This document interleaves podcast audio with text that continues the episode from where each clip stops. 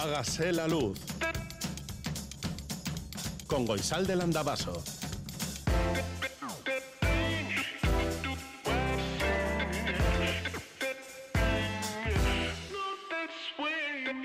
Kaixo, egunon guztioi goizeko zazpiak eta lau minutu dira, hágase la luz hasiko da, oraintxe bertan. Es domingo, un gran día para las personas que trabajamos los fines de semana, eh, al menos mm, para mí, que hoy es viernes.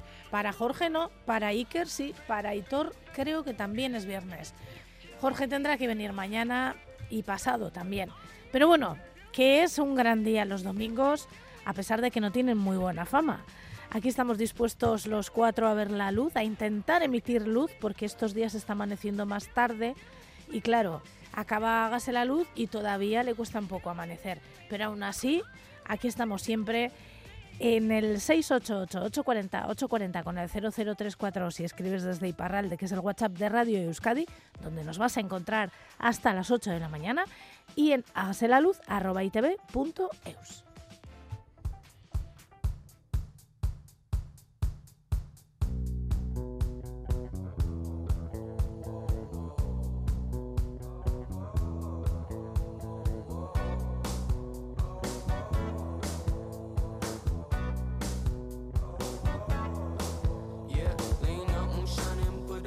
t-shirt, black hoodie, black jeans. I'm the and rap. Please take my lighter in my pocket, it in my hand, homie. We can all rock it. Same on ones on my feet,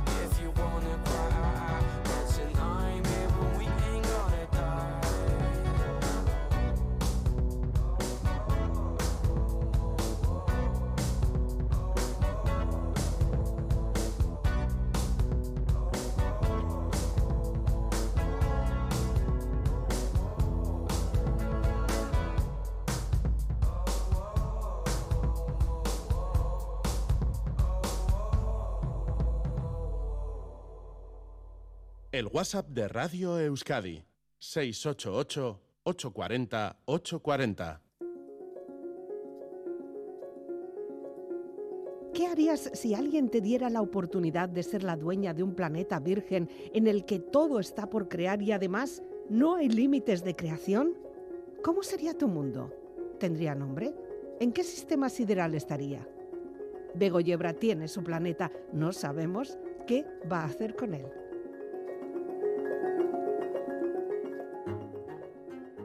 Me preguntaba, ahora que Goizalde se encarga de dirigir el espacio de libros de Radio Euskadi, el longevísimo Pompas de Papel, si podríamos instituir en la esfera unos premios similares a los Nobel, pero bueno, menos carpetobetónicos, porque estos del norte, cuando se ponen protocolarios, se pasan un pelín.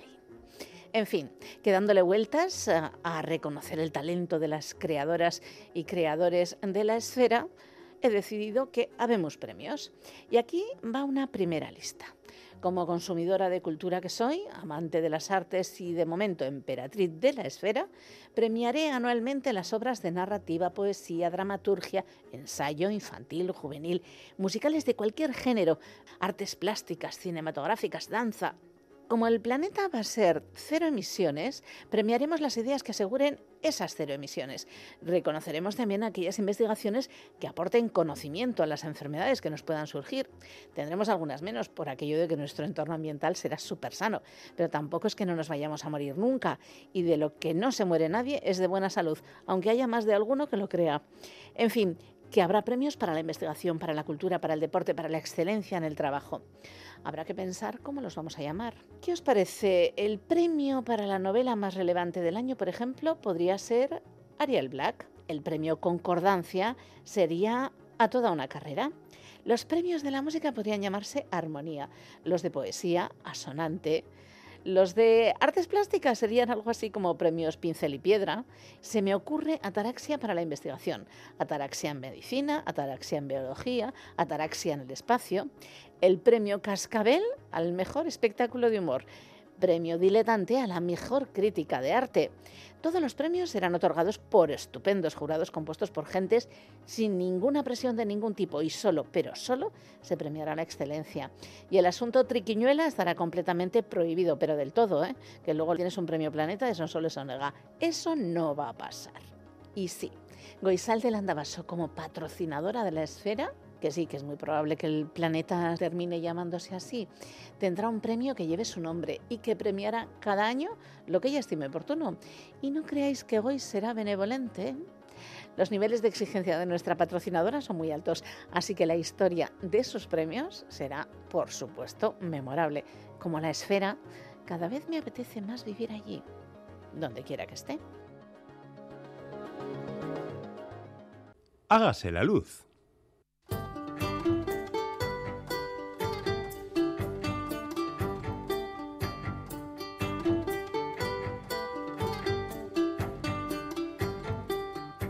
Medio de la frondosidad de un jardín, ¿cuántas veces has pensado en la persona que lo ideó? Yo lo suelo hacer sobre todo si el jardín tiene magnolios y olivos, no sé por qué, pero me pasa mucho. La arquitecta y paisajista Suriña Zelaya es posible que se lo pregunte también, pero realmente ella ante un espacio que puede convertirse en un jardín seguramente pensará en cómo transformarlo.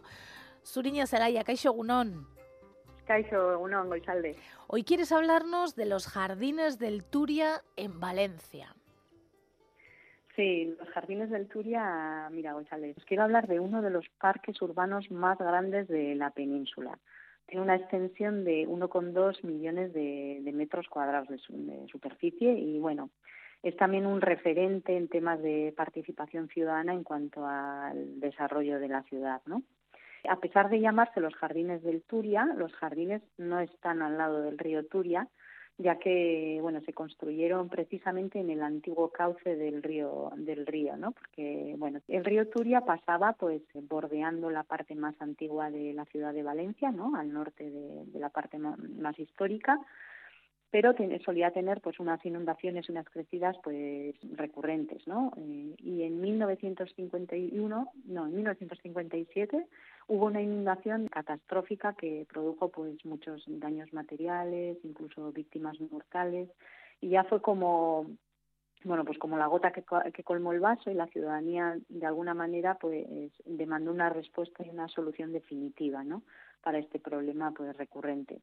Y, así fue que, decidieron, bueno, las autoridades definitivamente, haciendo caso a la, a la demanda de la ciudadanía, decidió desviar el cauce del río Turia y proporcionarle un cauce alternativo al sur de la ciudad en un lugar pues más periférico y que no produjera tantos daños. Fue una decisión de alguna manera pues muy radical pero que solucionó definitivamente esa problemática que había, ¿no?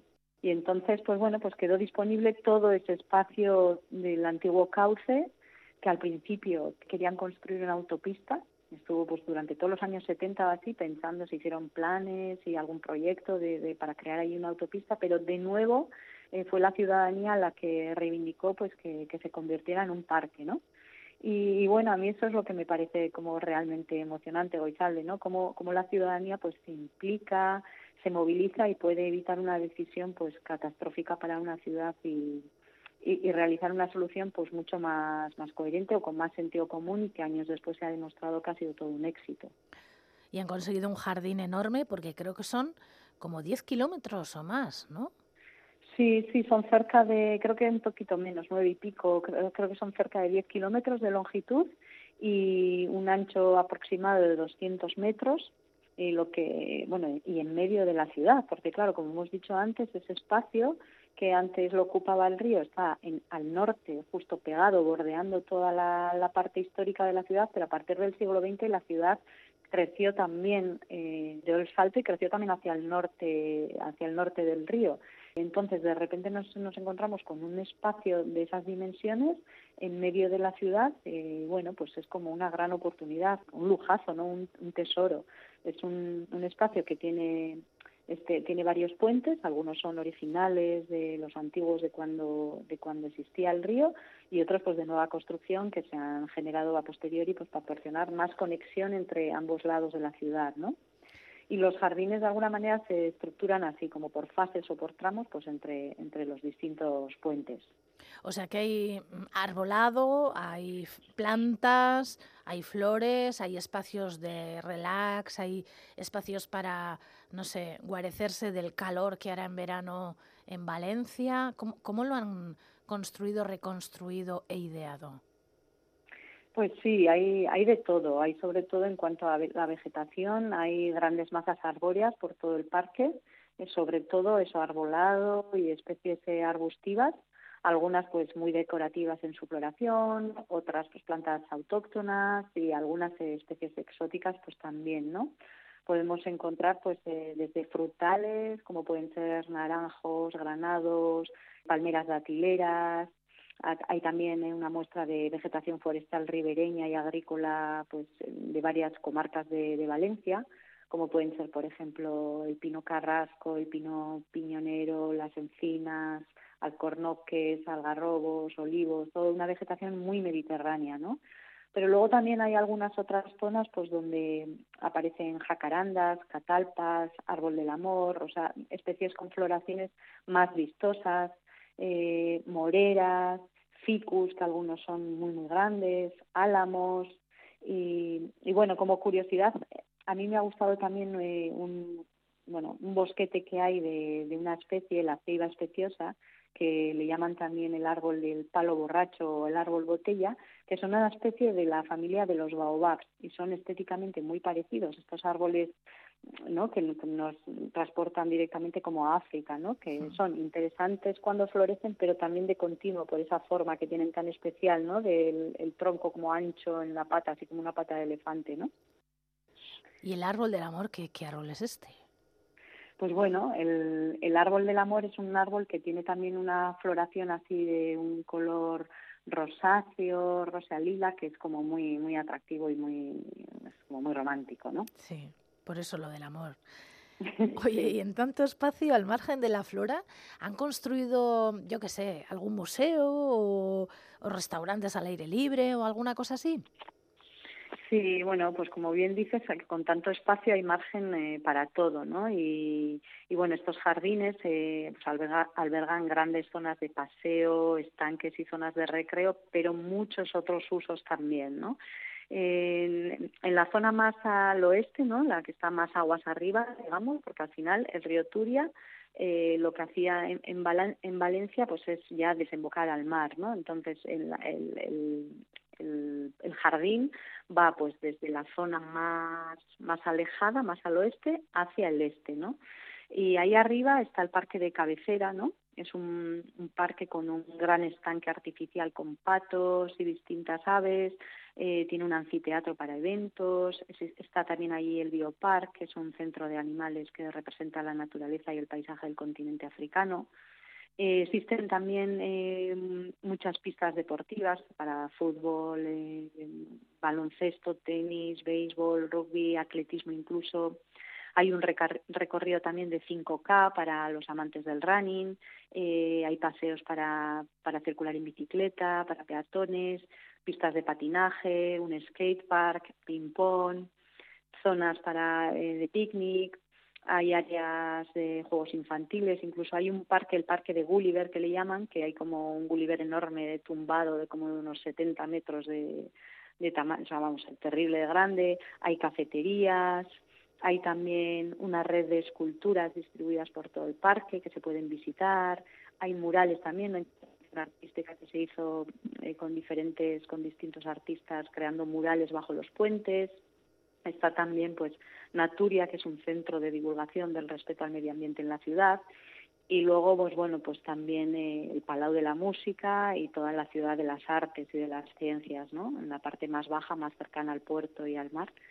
Y bueno, a mí me gusta también mucho no solamente el espacio del Jardín del Turia, sino cómo se conecta con otros espacios eh, que existen a ambos lados del antiguo río, del jardín, como puede ser el Jardín Botánico, eh, que está ahí cercano al barrio del Carmen, o en el mismo Carmen también el Centro Cultural de, del Carmen, el Instituto Valenciano de las Artes de Arte Moderno, o más al norte pues los jardines reales o viveros pues bueno es un poco como un, elemento muy vertebrador no solamente en cuanto a vegetación y como jardín sino también pues eh, de, funcional y de usos sociales no tiene una red de baños públicos así muy importante no Sí, hay varios baños públicos a lo largo de todo el recorrido y mira, me gusta que me hagas esta pregunta porque, porque bueno, los baños públicos junto con los bancos o los elementos de sombra, por ejemplo, son, son elementos fundamentales del urbanismo inclusivo, ¿no? Ese que,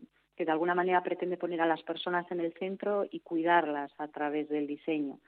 Cuidar pues a, a toda la diversidad de personas que formamos parte de, de una ciudad, ¿no? Desde el tramo pues más infantil que a veces, bueno, pues que quizás es el que más interiorizado tenemos que tiene necesidades, ¿no? Pero, pero que también cuida y, genera espacios pues para los jóvenes o los adolescentes o incluso hasta ese extracto de personas eh, pues no productivas o, para la gente mayor, ¿no? Bancos, baños, sombras, que, que igual para la gente pues que somos más jóvenes eh, no le damos tanta importancia, pero, pero, pero, pero la gente mayor o las familias sí, ¿no? Y que que no tengamos que salir corriendo de un, del parque pues para, para buscar un bar, ¿no? ¿Y sigue en construcción? Eh, bueno, pues eh, sí, la verdad es que el parque, bueno, más que seguir en construcción es que no está totalmente terminado, ¿no? Eh, como hemos comentado antes, eh, hacia 1981, cuando ya, definitivamente se desestimó la idea de crear ahí una autopista y se decidió que, ese antiguo cauce del río Turia iba a ser un parque para la ciudad, el ayuntamiento encargó al estudio de Ricardo Bofil, al estudio de Ricardo Bofil padre, la redacción del plan especial del Turian. Y, incluso él diseñó como la primera de las fases que se, se construyeron allá por el 86 o así. Y después, eh, bueno, a posteriori ya se han ido como encargando distintas, las distintas fases los distintos tramos que más o menos corresponden como a, a los espacios que hay entre puentes, pues a distintos estudios de arquitectura y de, y de paisajismo y quedan como, bueno, y se acaba, pues desde el, desde el parque de cabecera va bajando hacia el mar a través del puerto y del barrio de Nazaret, eso queda un poco como pendiente de hacer, todavía no se ha construido. Es difícil diseñar algo así desde cero. Bueno, difícil e ilusionante al mismo tiempo. Sí, yo creo que es un gran reto, que es una gran oportunidad, ¿no? De, de, aportar a la ciudad, pues, una gran calidad de vida, ¿no? Al final tener un espacio de, de estas dimensiones en medio de la ciudad, ¿no? Que pueda ser eh, verde, frondoso, que funcione como un conector ecológico, pues es una maravilla para la biodiversidad pero además también como espacio funcional ¿no? para, para las personas, un, pues es un espacio que, que unifica y cohesiona de alguna manera la ciudad, ¿no? une ambos lados, ¿no? la parte histórica y toda la parte de todo, todos los desarrollos urbanísticos de la zona norte. ¿no? Antes, eh, antes el río era una barrera física pues que, que, no permitía esa conexión y ahora al final ese, ese eje verde se ha convertido en un bueno pues sí en un eje vertebrador importante en la ciudad sí Suriñe, ¿podríamos decir que este es un parque urbano como deberían ser los parques urbanos? Pues bueno, yo creo que yo creo que sí, ¿no? Al margen un poquito del diseño, que luego ya pues eso puede puede gustarte más, puede gustarte menos, se puede hacer de una manera o de otra. Yo creo que que, que los jardines del Turia son un gran ejemplo, un referente en cuanto a parques urbanos y al final pues eso lo que los parques urbanos mmm, se construyen para aportar calidad de vida no que al final todo esto se traduce también en salud para las personas que habitamos las ciudades no porque el estar en contacto con la naturaleza el vivir cerca de, de un parque urbano te permite bueno pues mmm, tener unas mejoras que, que, bueno que por ejemplo pueden ser pues eh, que el fomentar la actividad física eh, reducir problemas mentales, ¿no? como la ansiedad o la depresión, la, mejoran el ánimo o la capacidad de concentración, eh, bueno, no sé, la calidad del sueño también mejora, promueven un desarrollo infantil más saludable, bueno, no sé, creo que todos conocemos o ya cada vez no es como más evidente que, que los parques urbanos eh, son como los grandes pulmones de las ciudades y son realmente necesarios. Suriñe Zelaya, siempre que te escuchamos hablar de jardines, nos entran ganas de ir a ese jardín, lo apuntamos, ¿eh? Los jardines del Turi en Valencia, una visita sí. pendiente para conocer esta maravilla reconstruida y construida sobre el cauce antiguo del río Turia, como decimos en Valencia. ¿Tú lo conoces? Sí, yo está. Lo que pasa es que hace muchos años que no he estado y tengo unas ganas de volver terrible. Claro, claro. Pues nosotras también tenemos ganas de ir, no de volver, de ir. sí. Zuriñe zelai eskerrik asko benetan eta hurrengora arte. Vale, eskerrik asko zuri, gozalde. Je vous parle d'un temps que les moins de 20 ans ne peuvent pas connaître. Montmartre en ce temps-là, accrochait ses lilas jusque sous nos fenêtres. Si l'humble garni qui nous servait de nid ne payait pas de mine. C'est là qu'on s'est connus, moi qui criais famine et toi qui posais nu. La bohème, la bohème, ça voulait dire qu'on est heureux. La bohème, la bohème, nous ne mangions qu'un jour sur deux. Dans les cafés voisins, nous étions quelques-uns qui attendions la gloire que miséreux. Avec le ventre creux, nous ne cessions d'y croire. Et quand quelques bistrots, contre un bon repas chaud, nous prenaient une toile, nous récitions des vers groupés autour du poêle en oubliant l'hiver. La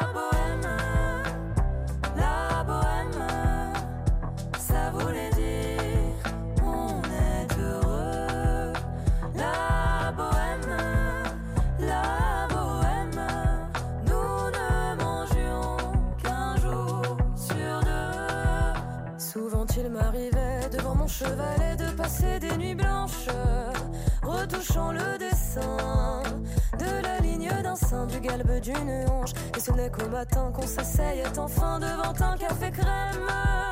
Épuisé mais ravi, fallait-il que l'on s'aime et qu'on aime la vie? La bohème, la bohème ça voulait dire tu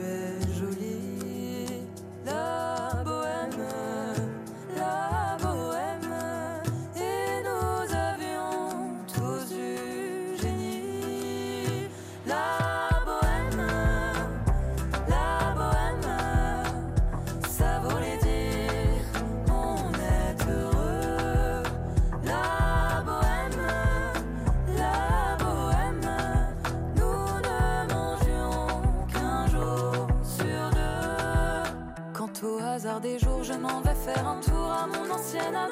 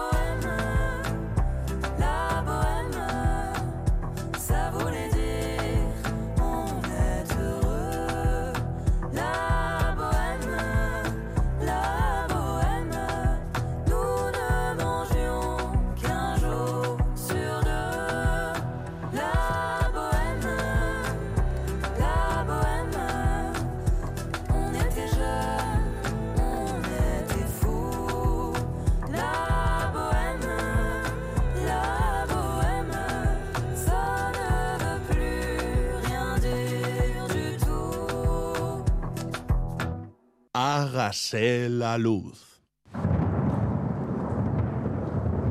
Mañana sol. Mañana sol. Y buen tiempo. La predicción en Hágase la luz. Según Euskalmet, este domingo por la mañana las nubes irán ganando terreno y durante las horas centrales del cielo quedará muy nuboso. Precipitaciones a partir de la mañana serán débiles en general, aunque ocasionalmente puede llover con algo más de fuerza, sobre todo por la tarde. Viento sur, predominando el suroeste, con algunas rachas fuertes en zonas altas.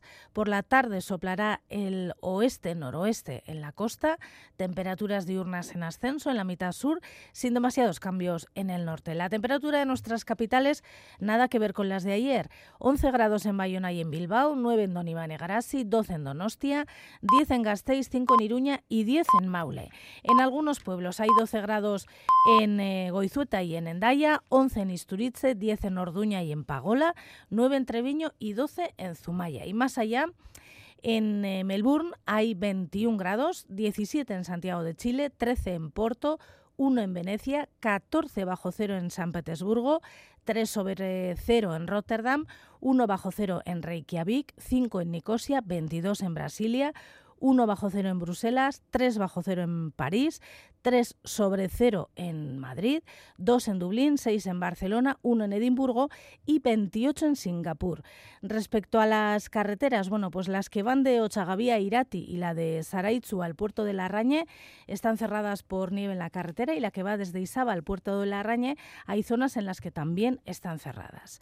Las estaciones de esquí Larra Belagua está abierta, 17 kilómetros de pista, 90 centímetros de nieve polvo y hoy no va a nevar.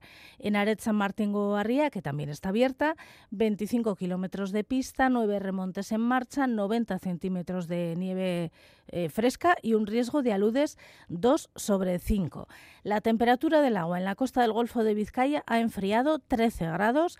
La altura de las olas en la costa del Golfo de Vizcaya apenas llegará al metro hoy y con las olas ya estamos en la Galea, en Guecho, que es donde está la sede del salvamento marítimo. Egunon, Andoni.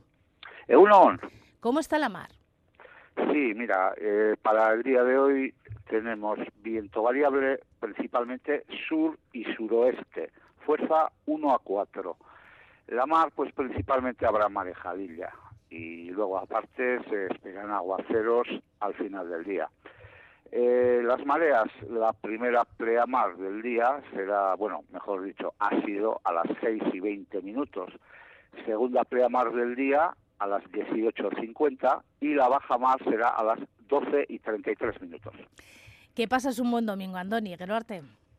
Bai, zuberi eskerrik asko agur.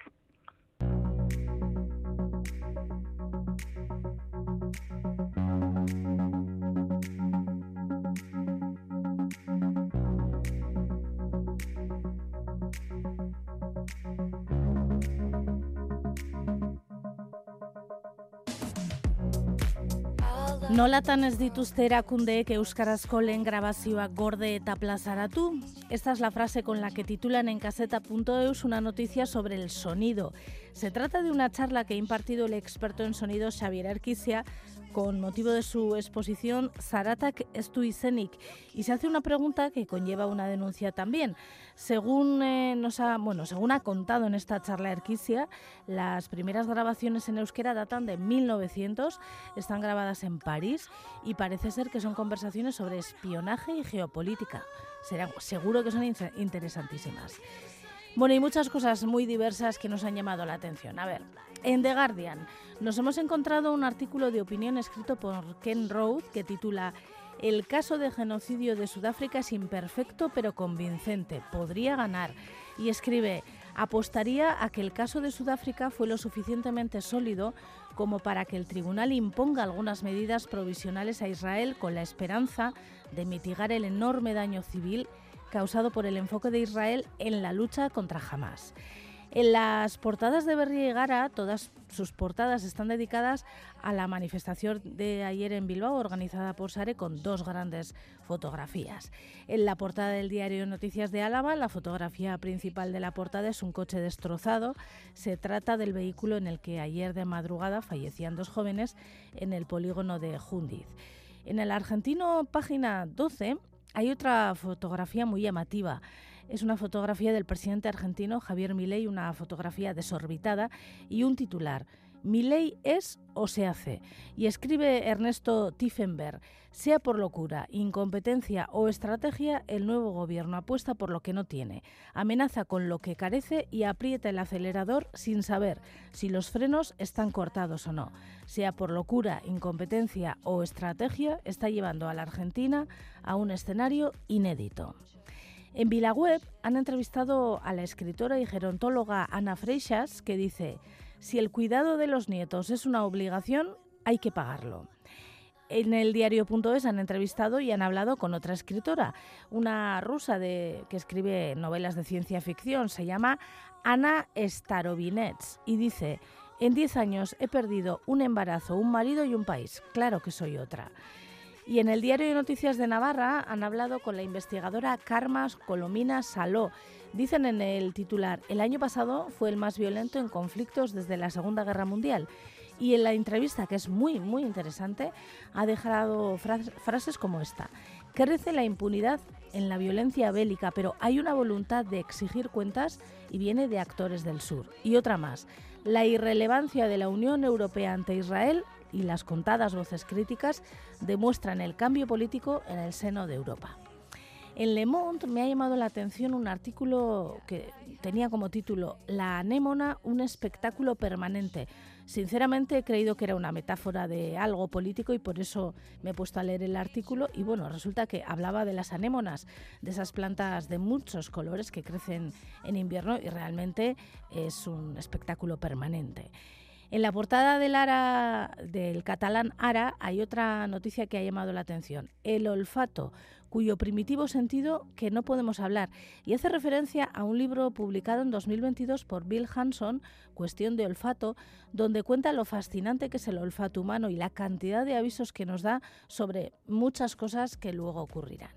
La portada del diario de Navarra, del diario de Navarra, nos trae un invierno puro y duro, una maravillosa fotografía de personas que están practicando esquí nórdico en la zona de Belagua. Y en el suplemento de Gara, Saspica, han entrevistado al músico Iván Urizar, que es más conocido como Amorante. Dice en la portada, ni es no arqueología musical bate egitera, barruan dudana botatzera baizik. En el XL semanal, el suplemento del grupo Vocento, han hablado con la científica Jennifer Doudna, recibió el Premio Nobel de Química en 2020 y dice, estamos en el umbral de una nueva era.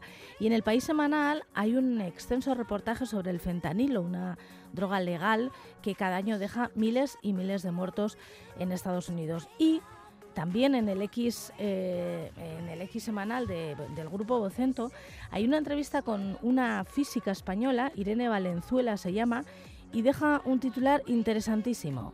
Es probable que existan otros universos además de este.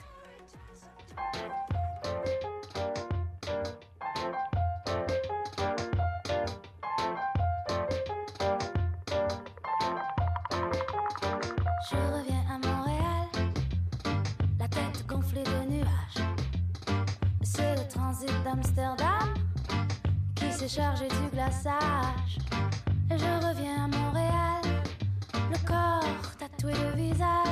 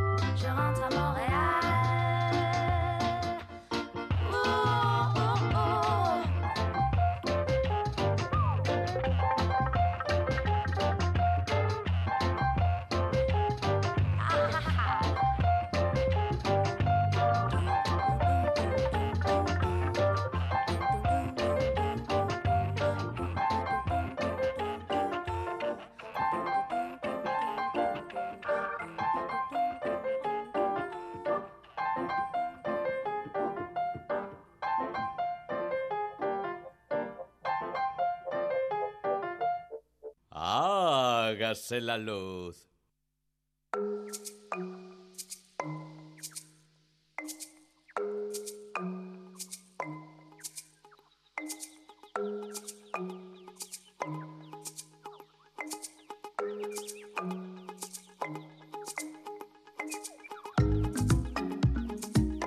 Hemos comenzado un nuevo año, pero los problemas que en 2023 no se solucionaron siguen encima de la mesa y no son pocos. José Ramón Bengoechea es jurista, doctor en Derecho por la Universidad de Edimburgo, doctor honoris causa por la Universidad de Helsinki y profesor e investigador de Euskal Herriko Universitatea y aquí está con nosotras. José Ramón Egunon. Egunon, Egunon hoy. ¿Tú sueles tener esperanza al comenzar el año? Bueno, sí, yo soy bastante optimista. En, en, realidad, pues no sé si estoy bien informado o no, pero soy optimista. Bien. Si te parece, vamos a comenzar por la noticia más reciente, al menos la que nos ha llamado la atención, porque hay un montón de noticias a nivel internacional, pero Sudáfrica ha llevado a Israel a la Corte Internacional de Justicia acusándola de genocidio, que ya anunció que lo iba a hacer. ¿Esto qué significa? Bueno, pues en realidad esto es una demanda de un Estado hacia otro. ¿eh? Eh, tenemos que tener en cuenta que como sujetos de derecho internacional son los Estados quienes acceden al Tribunal Internacional de Justicia, a diferencia de lo que ocurre con lo que sería la Corte Penal Internacional, donde se pueden presentar demandas contra personalidades, que también ocurre en el caso de Israel, ¿no? Por lo tanto, tenemos que tener en cuenta la separación entre estos dos elementos, personas individuales que pueden haber cometido ciertos actos, se discute esta cuestión en el Tribunal Penal Internacional y de la Haya y en las cuestiones relacionadas con las demandas de un Estado a otro, en este caso por incumplir y violar el derecho internacional, eh, humanitario básico se solventan ante el Tribunal Internacional de Justicia, que es el caso que ha presentado Sudáfrica contra Israel.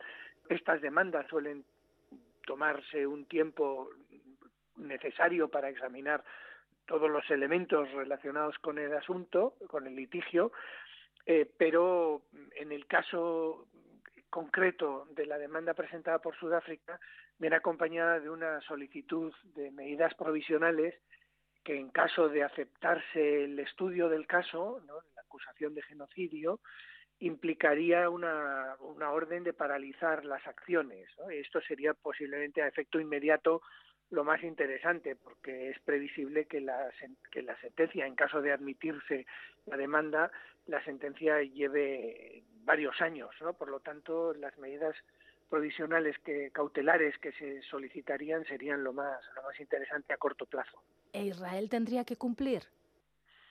Bueno, esa es otra cuestión. Israel ya ha sido condenado previamente, sobre todo por los, los muros que erigió en Cisjordania y no ha tenido, o sea, no ha cumplido con la sentencia, por lo tanto, es de obligado cumplimiento, pero no existen los medios necesarios para ejecutarla, ¿no? Entonces, esto evidentemente es una de las características, pues carencias del derecho internacional público que es muy difícil de, hacer ejecutar, pero eh, evidentemente conllevaría la responsabilidad internacional de, Israel. Y bueno, eh, respecto a las actitudes que se están adoptando y que están tomando distintos estados, pues puede tener su, su impacto. Desde luego es una medida de gran trascendencia y yo creo que esto viene de alguna forma respaldado, esta opinión viene respaldada por el, el, el el import, importante esfuerzo que está desplegando Israel para trabajar en su defensa jurídica. ¿eh?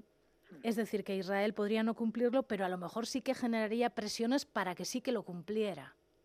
Sí, sí, correcto. Eh, Israel evidentemente eh, puede decidir, como ha ocurrido en el pasado eh, frente a otras sentencias, decidir no ejecutar o no cumplir con la sentencia cuando llegue su momento, o incluso con, la, con las medidas provisionales que pueda decretar el, el Tribunal de Justicia Internacional de Justicia, pero evidentemente ya eh, de alguna forma esto añade a la lista de agravios eh, contra contra dicho Estado larga lista y por lo tanto desde luego su prestigio internacional queda seriamente tocado también. ¿no? ¿Y cuándo Otra cosa es que mantenga los apoyos que ha mantenido tradicionalmente a nivel internacional, ¿no? Y esto ya es más difícil que, que los pierda, pero desde luego estos estos aliados internacionales, sobre todo Estados Unidos y algunos estados europeos también, pues posiblemente puedan ejercer también presión sobre Israel para que acate, acate la orden, ¿no? la sentencia. ¿Y esta sentencia cuándo podría llegar?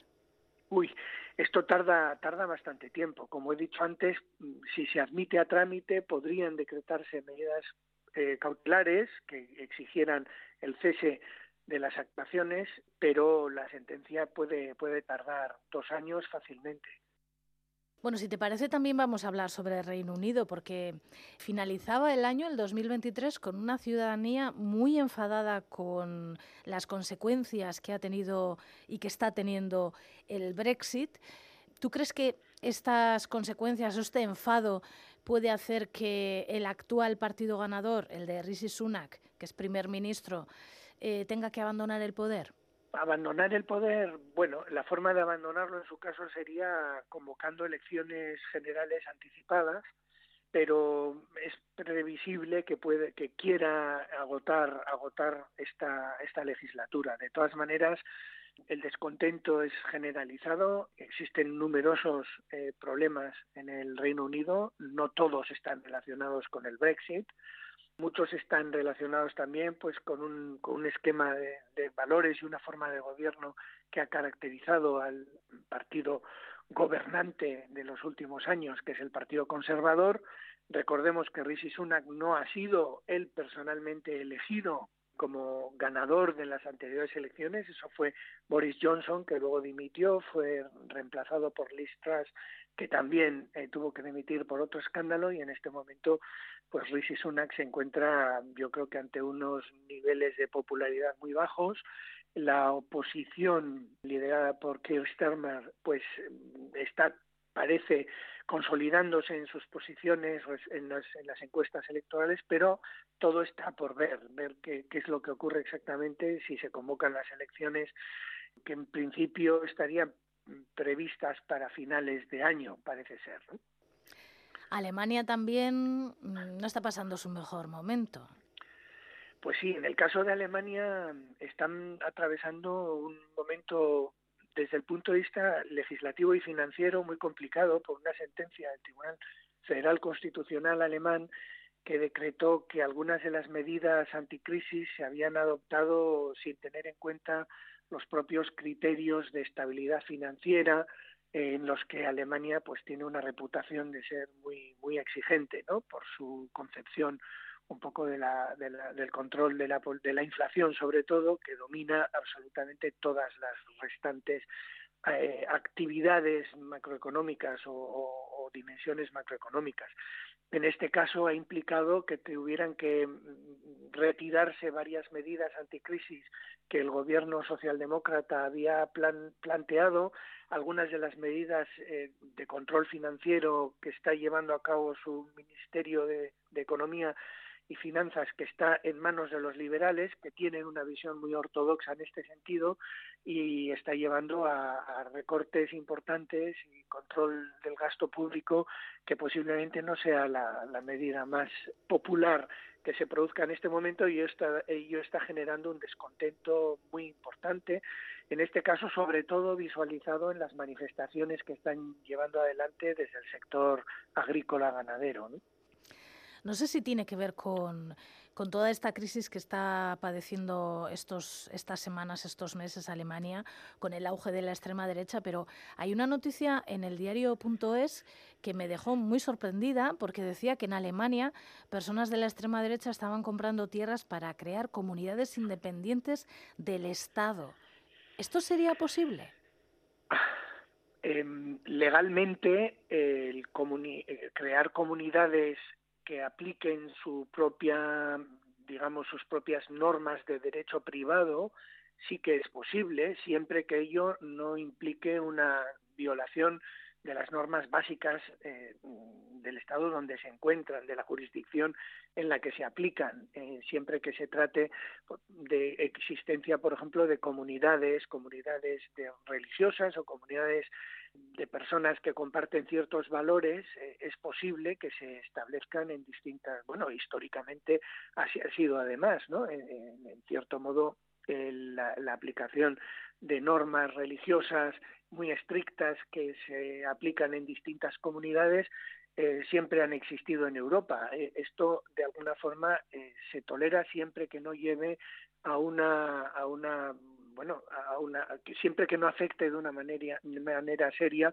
al orden público y a, y a, la paz pública, ¿no? Que no implique tampoco la violación de principios básicos del Estado. Siempre que se respeten esos límites son posibles. Lo que evidentemente eh, preocupa en el caso de Alemania es que se trata ya de comunidades inspiradas por principios ideológicos que pueden contener elementos que evidentemente supongan una amenaza al orden público, como por ejemplo el supremacismo racial o el, intentar involucionar eh, ciertos elementos del Estado. Entonces ahí sí que puede haber un riesgo y creo que por eso están tan preocupados desde muchos sectores eh, del constitucionalismo alemán de que esto no, no suponga una amenaza seria al orden público estatal y al Estado de Derecho alemán.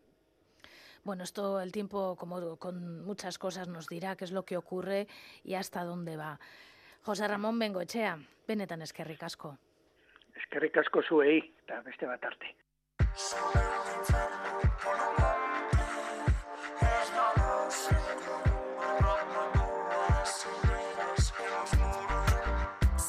Sai, sai de mosai, metiches min e agora vas levar Pon os focos si, prepara pra te ir Pensaches que me ias a poder pescar, a voltar pescar. Voltei pra meu mar e volveches mergullar E fixeme tan mala pra poder pescar, pra voltar pescar. De novo estou na mar Volvechesme a amar. Pero xa non estaba ali sentada na beira da mar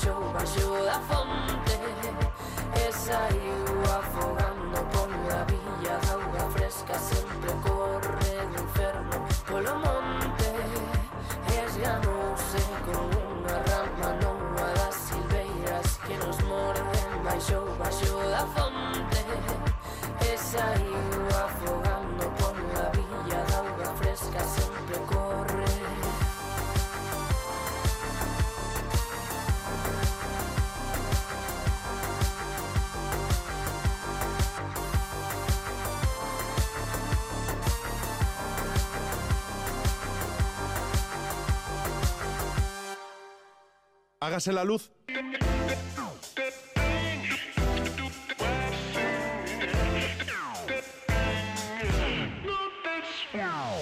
Cinco minutos para las ocho de la mañana. A esa hora llegará a Itziber Bilbao. Ella tomará el testigo de la información aquí en directo en Radio Euskadi desde el estudio 1. A medianoche tenemos otra cita con Pompas de Papel y hablaremos con Carmele Jayos sobre su libro Maitasun Capitala.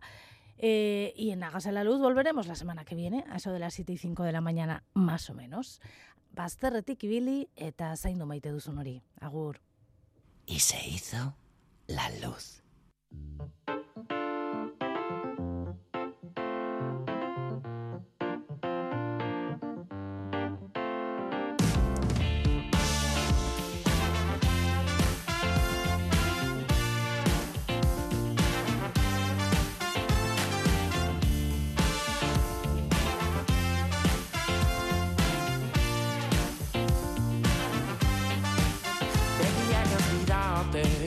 Sekreturik gordeatzen ezkutuan nabilnin guztiak arnasten nire aurpegiak ez du ardurarik islatzen baina barneko aurra jada desegin zen. Egin nahi dut egan einan artean Notzak diren abiak utzi azatzean Garai batean nuen indarra barnean Ukabilak urratuz joan zaitormeta Oh, oh, oh, oh, oh, oh, oh Ies hemendik, oh, oh, oh, oh, oh, oh, oh Ies hemendik, oh, oh, oh, oh, oh, oh, oh Ies hemendik, oh, oh, oh, oh, oh, oh, oh Ies hemendik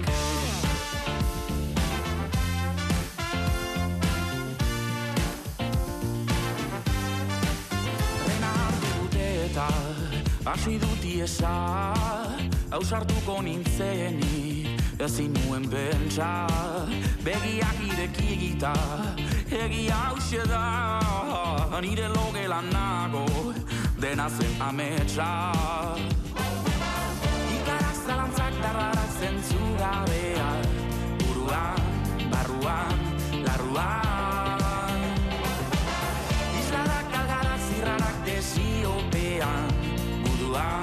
et moi, est-ce